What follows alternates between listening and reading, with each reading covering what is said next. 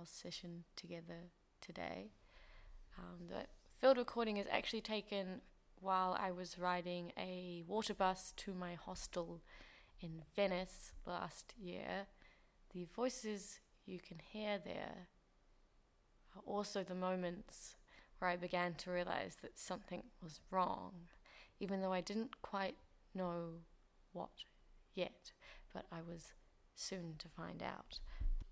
The pieces I'm going to play in the first half of the show today are excerpts from a live performance at the Audio Foundation in October 2020.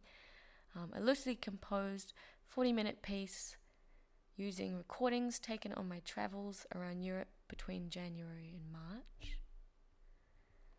As COVID hit the shores of the continent, I unknowingly stepped off a long commute overland from Ljubljana, Slovenia, to Venice, Italy, into a fluster of tourists trying to leave the city, whom, unlike me, had heard the news that the villages in the neighbouring regions of Lombardy and Veneto had been quarantined.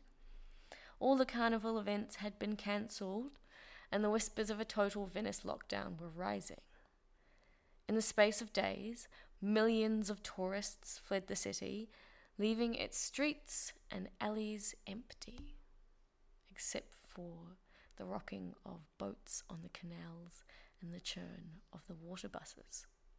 Um, in naivety and denial, I headed north across Europe as the pandemic snapped at my heels, uh, eventually finding myself stranded in the English countryside uh, until the bank began to run dry and I headed home from the epicenter to the outside. I remember the moment I realized the dream had truly ended as I sunk defeated into a train seat in Amsterdam, and I began to hear the soft clicking sound of the man across the aisle from me counting prayer beads and the barely audible whisper of a prayer. So, I guess this is a bit like story time. Story time with the taxi.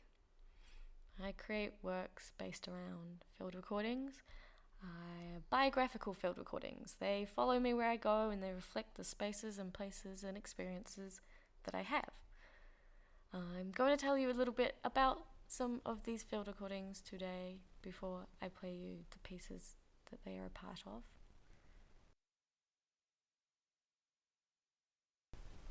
The first field recording um, you will hear in this first piece, which is taken from the beginning of the performance I mentioned earlier, um, is a drone. It is, in fact, a short recording taken from a plane between Stockholm and Berlin. You'll hear the moment the seatbelt sign goes dong, marking the descent into the airport that I sure we are all familiar with. And following that, you'll hear some church bells that I heard while walking along the canals of Ljubljana, and the mechanical noise of an ATM as I get some cash out to go to the supermarket. These are the moments between the planned observations and tourist attractions in which, like, any time in any part of the world, little sonic happenings pique curiosity and embellish our domestic affairs. When I listen to this work, I sort of have these dreamlike visions of wandering through faded slow motion supermarkets where I fail to use the foreign language self checkouts and standing in big empty galleries open after, after hours, no, open late after dark um, voiceover that comes in later in this piece is from such an experience. I don't actually have an interest in the subject matter of what the is being talked about. I will mention that it is about a wonderful Nigerian painter called Njideka Akunyili Crosby, um, whose work focuses on domestic stories and African women. The reason I recorded this was actually in frustration to make something out of a inconvenient situation. Uh, that being the forced renting of an expensive audio guide in such a painfully irritating, posh English woman's accent that I could not bear to listen to it. And something about that incredibly posh and proper English accent talking about a Nigerian painter was mildly infuriating. However, it's made its way into this performance.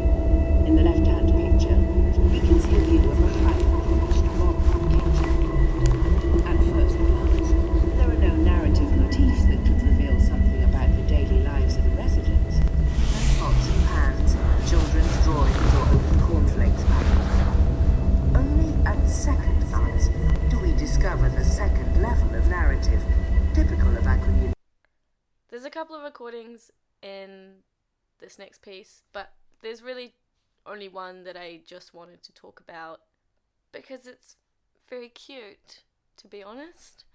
It's taken outside of the Museum of Natural Sciences in Brussels, Belgium. I was pretty exhausted at this point in my trip. It is one week post Venice. Um, and as I also been up all night in some basement squat rave, I was rather tottering around, quite dazed as I began going up this long flight of steps towards the museum. And I heard a noise in the distance that sounded familiar, but I couldn't quite work out what it was. And then, I, as I was walking up the steps, I began to realize it was children, and then I couldn't figure out why are children making that noise. And all the anticipation was really growing as I reached the top of these steps and I found the source of the sound, which was a class of primary school children standing in front, front of a life size T Rex statue, roaring all together over and over. So I hope you will enjoy thinking about that and maybe enjoy listening to a rather distorted version of that sound. thank you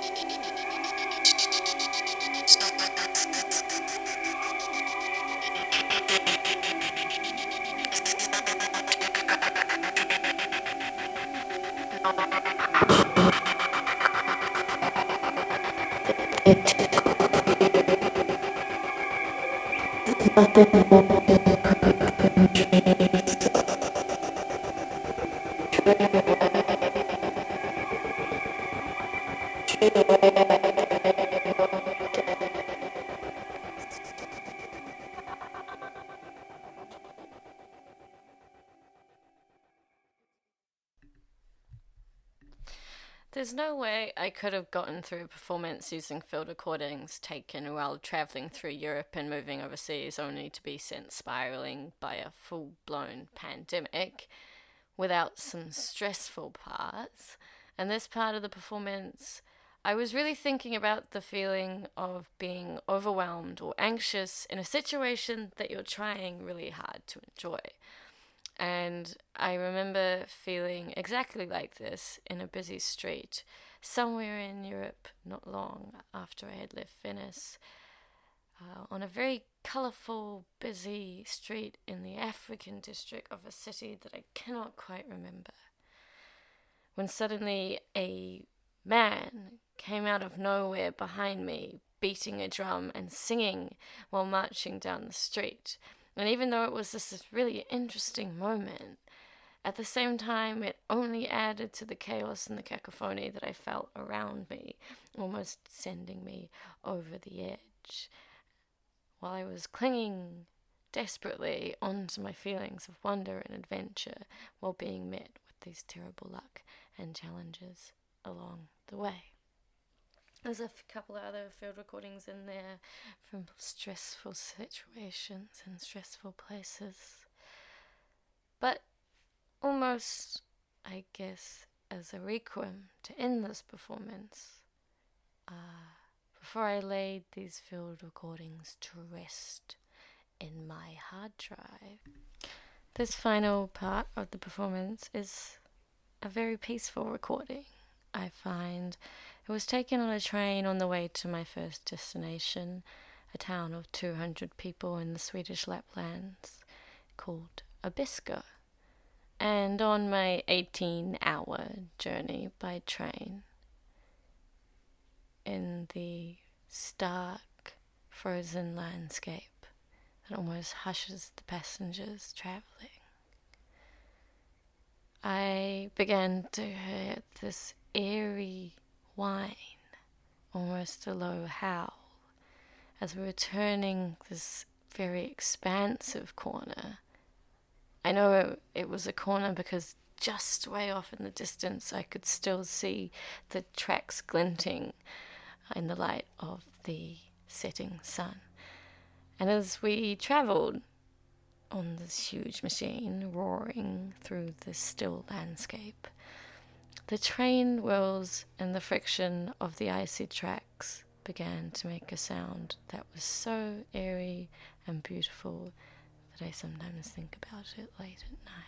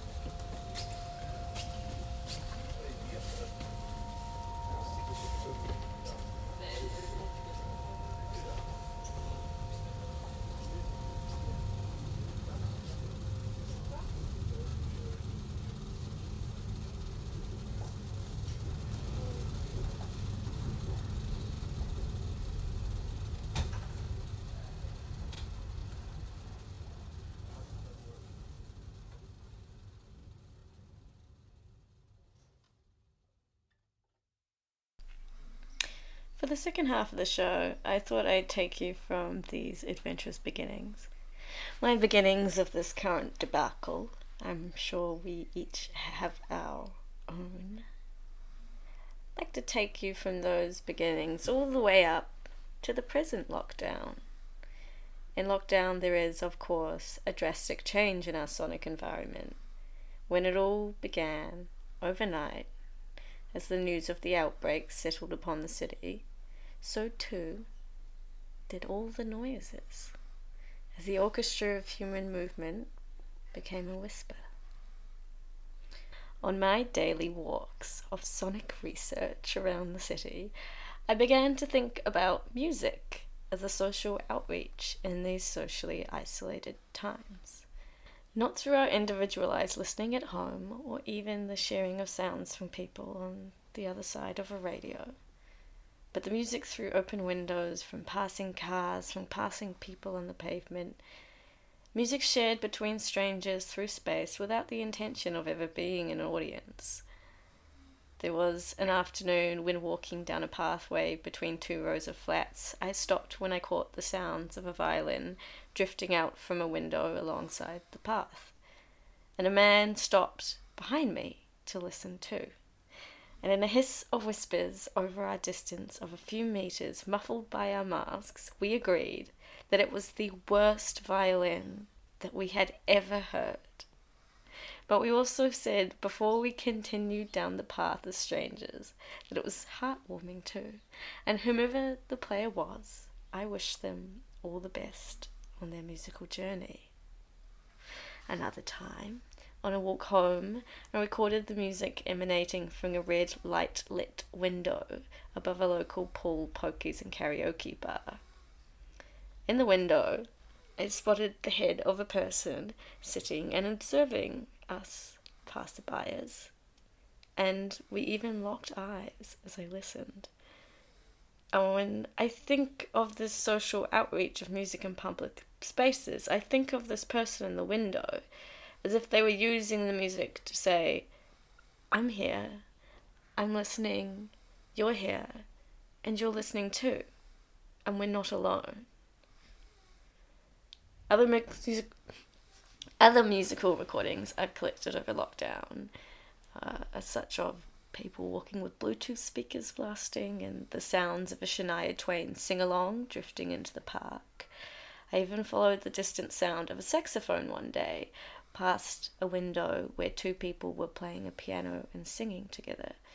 And I followed the saxophone all the way through the park to the road, where the saxophonist was standing, and I would like to add that I do not approve of playing your saxophone while wearing aviators but no mask right next to a busy public pavement. But without further ado, I would like to present to you this jumbled music medley of public space lockdown music.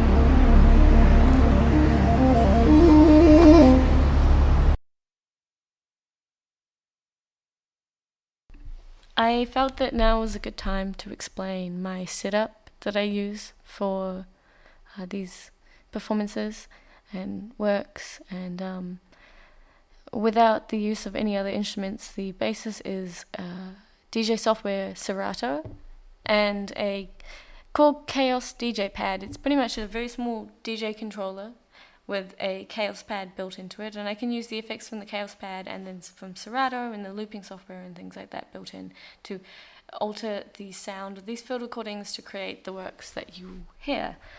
Um, there is no other instrument in the following works, unlike the previous half, and so I thought I'd better mention that if you're wondering. The next piece is called Groundhog Gaze a little tongue in cheek reference to my flatmate and I, and it represents a part of lockdown that is the most common, really, in these sonic simplified existences. When we begin to notice the repetitions and the noises of our neighbours and flatmates, their domestic affairs become all the more prominent in the repetition of the days stuck inside.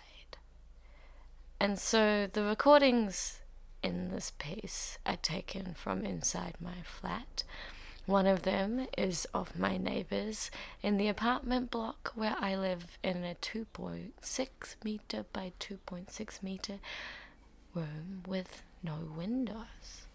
So, as you can imagine, my neighbour's appreciation for pop music is a sonic backdrop to many of my days, and I've mixed that in with a recording of my flatmate teaching a virtual piano lesson while I play video games in my room. And a bird I heard out the window, not singing its own song, but the well loved human song of the phone alarm, repeating over and over as it does in the hour it takes me to get out of bed every day in lockdown.